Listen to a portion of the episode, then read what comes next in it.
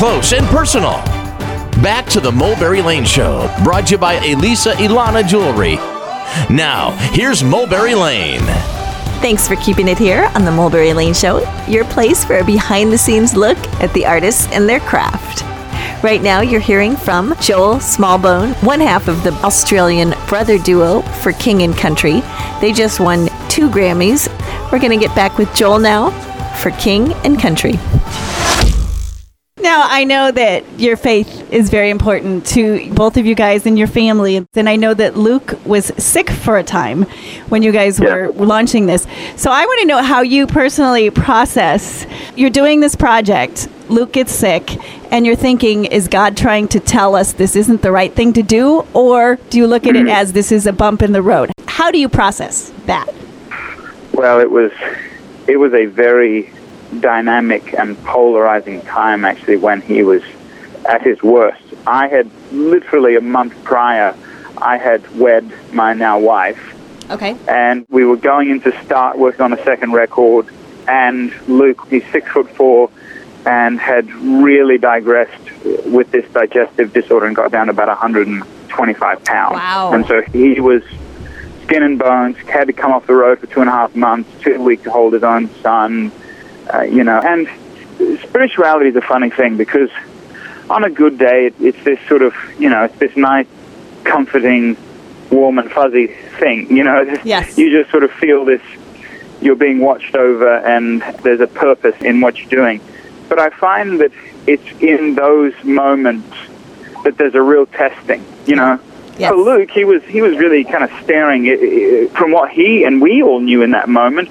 He was staring mortality in the face, and then it becomes a real question of okay, you've talked about this, you've sung about this, this whole idea of God and and and us being watched over and looked after and communicated with, and and this idea of heaven and all the rest of it.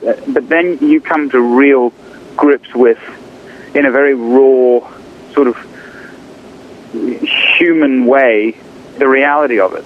And I think for Luke, he came to this conclusion, uh, again, in almost a very unreligious way, that uh, his help comes from God. In a moment where medicine was failing him and no human could sort of fix the situation, um, he looked to God. And there were songs that were sort of born out of that. One called Without You that is actually a duet with he and his wife that I don't sing on at all on the new record. That Okay. just felt like a this moment between them, and another one called Shoulders, which is a very spiritual song.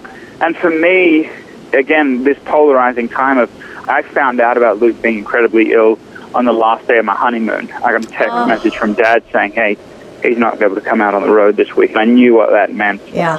and it, it's uh, I I think it's done. You asked earlier about our dynamic of relationship. Sure. Uh-huh. Those sorts of things have a way of crystallizing what's important and what's unimportant, uh-huh. and they did do just that. I think for us both, they they showed us that this partnership is a is a special thing. That this brotherhood that we have and family that we have is, is a sort of a very special thing. And so, I went through all the, you know, the fears and worries and anxiety that brother would, Yeah. and I think came out on the other side a bit more certain about a lot of things.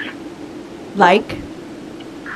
Um, like our partnership, uh, like who God is uh, to us both, and His intervention we felt in it. And funnily enough, not His intervention in complete sort of this serendipitous healing or anything like that, but His intervention in actually when He was in the middle of it and when He had nowhere else to turn, having this deep sense of peace and knowledge that in sickness or in health or in death or in life, uh, interestingly enough, that he was going to be okay.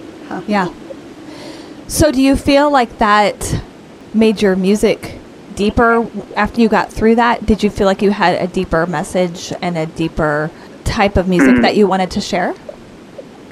Well, and that even going back to, you know, accolades are a funny thing. The, the, the whole Grammy Award thing, Yeah. it's like on one hand, you want to celebrate it for what it is, and the other hand, you want to put your shoes on the same way and, and, and sort of not take it too seriously. But I, one of the things that I think we both had a bit of a moment on the night of where we just we looked at the recording process and the, and his illness being tied into that, and my marriage being tied into that, and and really being written into it too, because those were two of the major themes in the record was um, loving life extravagantly and loving others extravagantly, and sort of taking risks and and dreaming big, and then on the contrary, this sort of reality of humanity and and Luke's sickness, and so we're sort of taking all those great things and pouring them into the record, and then not five months after being released, being recognized by the Grammy Awards, which is the most, you know, as we all know, as musicians, the most prestigious award you can get. Right. It it made it, it made the purpose of the record. It it it, it just the the award was more than just a hey, good job. The award was, man, you guys bled for this. You we all worked for this, and it it, it made it something completely different. Yes. I totally get that. If you're just joining us, you're hearing from Joel Smallbone from the band For King and Country, talking about faith, family, Grammy Awards, and illness here on the Mulberry Lane Show. So now, what's next for you guys? Uh, well, it's uh, we've got another month of this uh, tour uh, Okay. that has. I'm actually walking in Atlanta Airport Terminal D back and forth. Uh, I'm sure you see a lot of that airport. I'm sure. Yes, yes. Uh, we're on, on the way uh, to another weekend of shows this weekend, and we're uh, flying out to LA to play uh, Jimmy Kimmel on the 25th of this month, which will be very exciting. We're going to Germany for a weekend right before that, and then in April we've got some other cool potential uh, shows that we'll be performing on or featured on.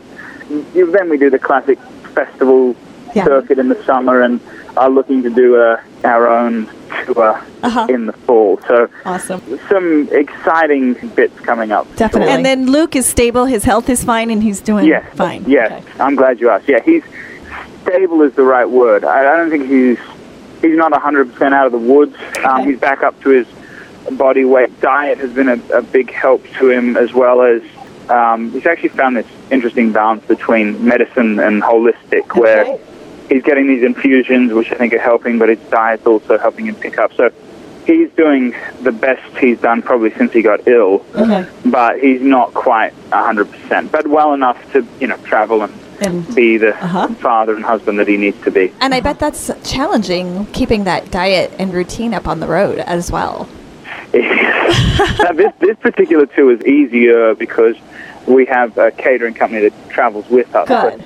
But often he's eating a lot of Chipotle. Evidently, Chipotle lines up with his diet pretty well. well, that's nice when you got at least one place. Uh, at least one place that's fast food, you know. And, and Luke, Luke's one of the most consistent people that you've ever met too. So he doesn't like he'll literally have Chipotle every day. Well, that's good too. And then uh, before we let you go, I want to ask about pre-interview. You were telling us this humorous story about how you like to sign your emails jokingly. So talk about that. Listen, I don't want I don't want anyone to take any uh, don't take away anything more than what this is, and that is just a joke. But occasionally, over the last few weeks, to the right person, if I just want to have a bit of fun with it, I will sign the email from Joel, the two-time Grammy Award winner. And why not, right? hey, look, love if, it. if you've got to flaunt it, right? Exactly. Well, you know, you work your whole life that when something like that happens, you're like, oh my gosh, I gotta like I gotta celebrate bask in the good moments to the right people. Yes. That's so true. Well, Yeah. Joel, we want to thank you so much for joining our show. It's great to get to know you guys a little better. Love the stories, and we wish you all the best. No, thank you, girls. Hey, and vice versa. Honestly, this this has been uh, serendipitous. Just having you girls as sisters and siblings and musicians. So I, I say all that to say, hey, honestly, anytime uh, you want to check in with the King and Country or you want us to give you a call, uh, we're all about it. So We'd love carry on. All right. And tell Luke hello from us. Tell him to have a I'll- Chipotle for us. the rice and the chicken. That's about all they get. Perfect. Girls, have a great day. Joel of Brother Duo for King and Country. Thanks for staying right here with us on the Mulberry Lane Show. We'll be back with progressive pop singer Kimbra.